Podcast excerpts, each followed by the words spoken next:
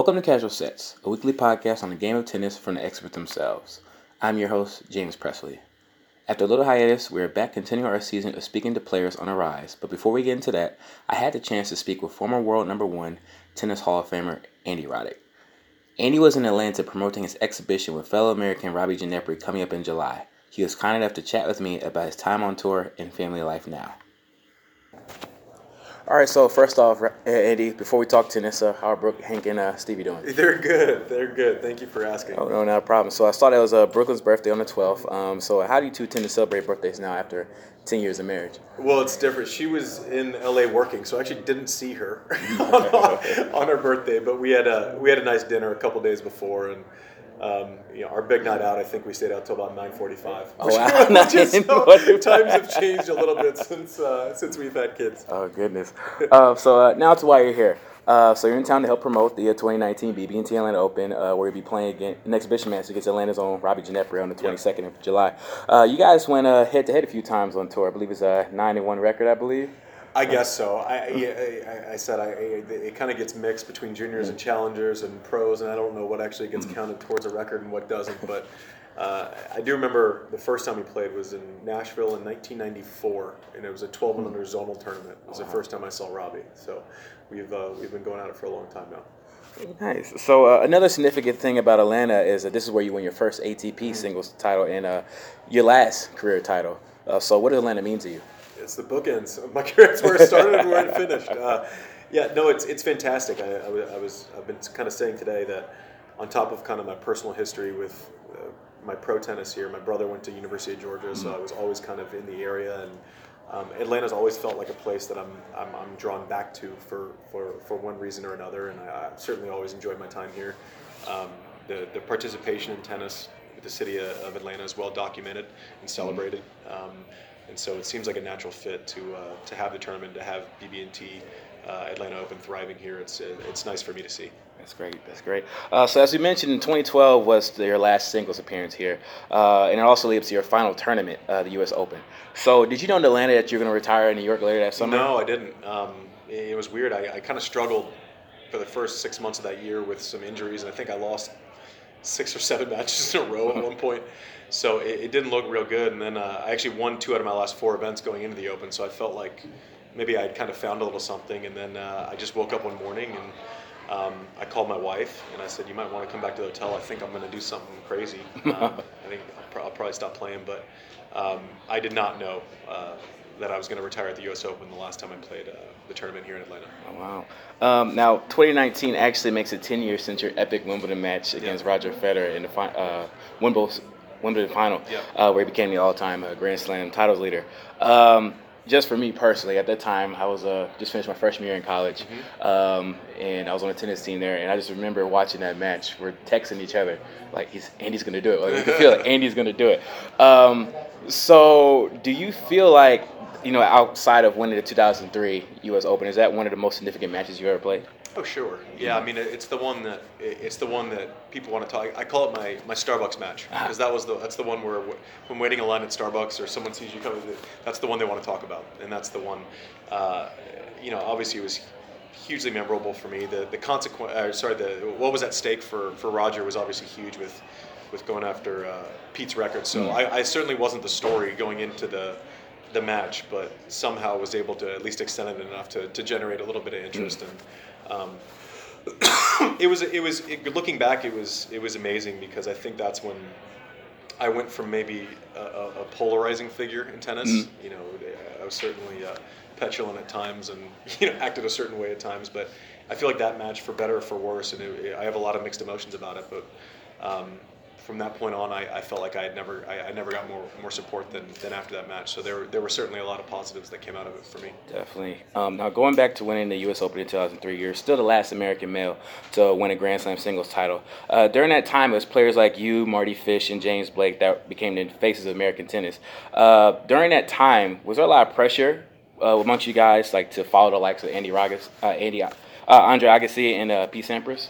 Um, yeah, I think I probably felt it maybe more than James and Mardy did, and mm. you know you'd have to ask them. But I, I think I've, I've I've heard them say that before. Yeah, I mean, it, listen, American tennis fans are spoiled in the best possible way for a very, very, very long time, to where it became an expectation and not something that was, uh, you know, maybe just innocently celebrated. Um, you know, so I certainly felt the responsibility. I, I think it made me better. Mm-hmm. Um, you know, to, to wake up in the morning and to know that there's this huge legacy that you kind of have to at least try to live up to. You're never going to with uh, with the, the players that you'd mentioned, and even take that back to Stan Smith and Arthur Ashe, and you know it, it didn't just start with Agassi and Sampras and you know Connors and McEnroe. So uh, the the lineage was certainly there, and it's something that I that I took very seriously.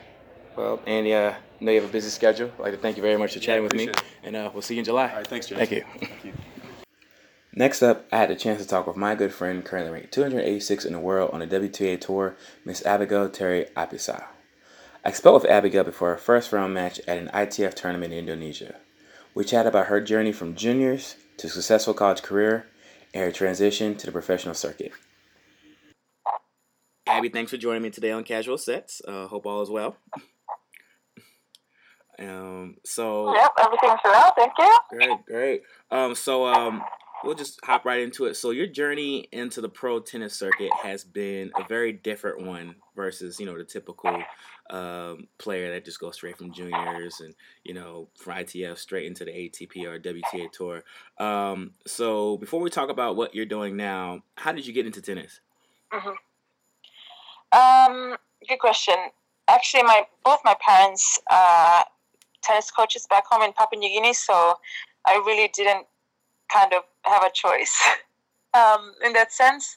So we, I was sort of at the tennis courts after school because my parents were still working late then. So, you know, the school bus would drop us off at the tennis courts and we would just be hanging around there until they'd be done work. So, um, yeah, I started because of my parents. Yes. Um, so, is it true that you left home at 11 to uh, pretty much pursue your tennis dreams? That, that is true, but actually, I left when I was 10. Ah. I turned 11 that year that I left. Okay. So, yeah.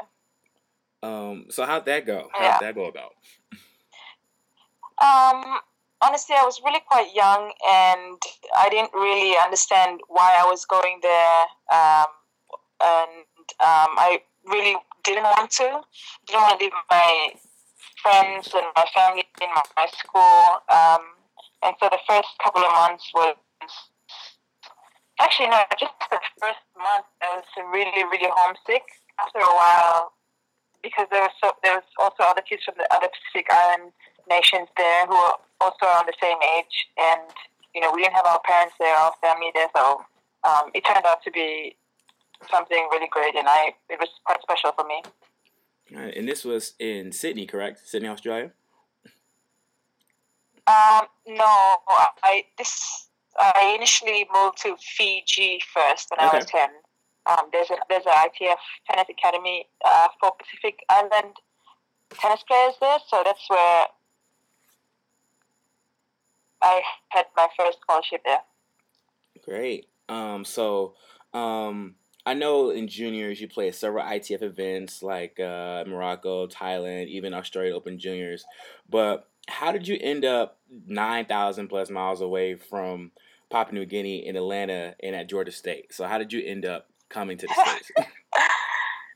um, so basically my whole junior career has, has been, um, you know, other people's uh, making decisions for me. Like I said, when I was 10 years old, I didn't really quite understand why I was going there. Um, uh, I mean, my mom, my parents just told me, oh, you've got a scholarship to go there. So you're going there. And then once I went there, you know, everyone's um, planning tournaments for me, going here and there. So I just kind of sort of went about whatever people were telling me to do. And I think my first uh, tournament in America was qualifying for Junior Orange Bowl in Eddie Herr. So I think I was 16 when I first flew over to America. And um, through mutual friends for, for a, a development officer in Fiji, I got to train in Atlanta um, for a few weeks before those tournaments, and actually that's where I bumped into um, Kier. Okay, yeah, Kier. And Kier, Kier. she was going. Yeah, she was going to. I don't remember if she was about to go to college or she was already there, but she was talking to me about Georgia State and uh, talking about the coach at the time, Miha, and that's sort of where how it started, kind of. Okay. Yeah. Oh, nice. I, I never knew that. I was like, okay, where did she come from? Yeah. yeah. Um, I uh, like because yeah because it's so far away.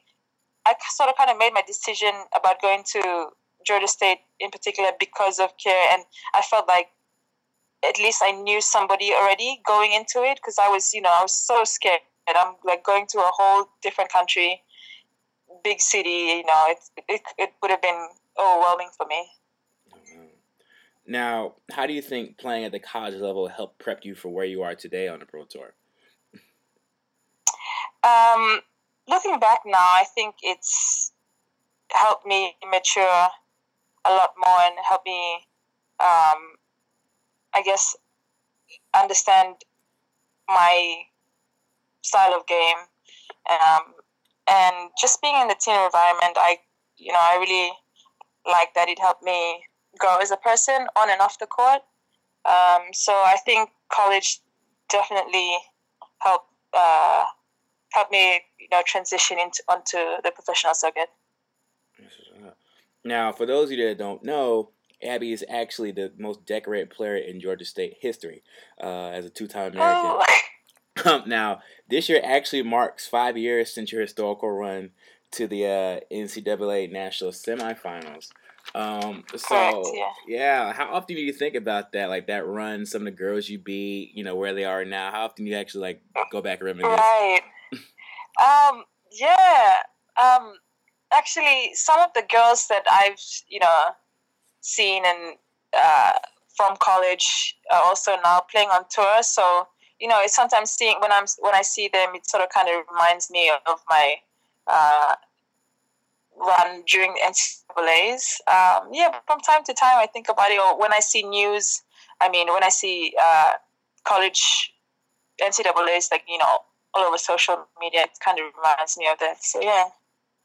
Like I remember, you know, we would drive because the national championships then were still in Athens, and now they're at the national campus in uh, Orlando. But uh, I just remember like a whole group oh. of us would drive up to see you play, and we I don't think anybody really knew what to expect because you were unseeded. So it's like okay, but you know, as you kept winning, it's like oh wow, oh. like this is getting serious. Yeah. no, see, I, listen, I was the same too. Like it was just going day by day. Like I again didn't really expect to go that deep into the tournament. Um, so you know, even for me, it was just weird as well. So, what made you decide to go to the next level after school to, to pursue your aspirations of the pro tour? yeah, um, you know, I always think about this, and majority of my tennis career, you know, um, there's been a lot of people that have believed in my game, um, even when I didn't believe in my own, and I didn't trust in my own game. So, again, I would say it had to do with you know, the people that had been influential in my tennis career, pushing me to try out the professional circuit. I know coming right out of college, I would say, yeah, I would go pro, but I actually didn't believe that I wanted to go pro.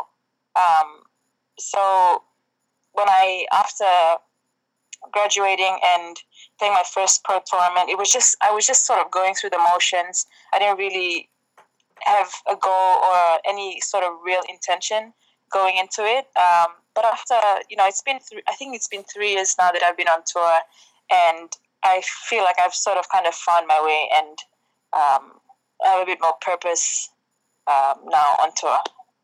Well, I'd say you've done pretty well for yourself, you know, being that you have six doubles titles now. Um, and just last month, winning your first career singles title, which, might I say, is no yeah. small feat because you're the first player from PNG to get a professional title. Um, so, how was That's that? That's correct in Singapore? Oh my gosh. Yeah, no. Um, you know, during that week, it was the weather was brutal. Like, just so hot. It was very unpleasant to play in. So, um, you know, every single match was very, very tough. And after the finals, I really didn't get to enjoy the moment straight away. All I wanted to do was just get off the court and just get in the shower and be in some air conditioned room. So because you know the week was just the weather was just not not nice to us. um, but you know after settling down that day and just receiving a lot of messages from my family and my friends from just basically all over the world, I got to just reflect and enjoy the win. So it's been it's been really nice. I got I I've just been back home to PNG, and just people coming up to me like in the streets congratulating me. It's oh, really oh, nice. Yeah. That's what's up. So Sigma actually rounded out like three overall finals for you in three weeks, didn't it? That's correct. Yeah, yeah. So the singles finals, and I also wait. Did I make two those finals? Sorry, what was the question? I think like you had like three finals in three weeks. I think there's a singles final and also two doubles finals. Yes, yeah. that's correct. So I had um, the week that I had won the singles, I um, uh, got runner up for doubles, and then my partner and I in Hong Kong won the doubles there. Oh yeah, so yeah. Uh, the third week, yeah. Handling it, nice. Now it's June. We're coming upon the second half of the year. So what's next for you yeah. going into the second half of the season?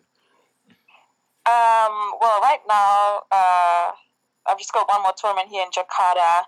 And in July, the whole month of July, I'll be representing PNG at the Pacific Games, in which is held in Samoa this year. Uh, so basically, the Pacific Games is sort of kind of like uh, like the Olympics, but for Pacific Island nations. So it's basically all the sports competing against other countries. Um, so I, I have that next month, and then uh, depending on how my ranking is, uh, will uh, will sort of kind of determine what I'll do. Okay. Um, August onwards, yeah.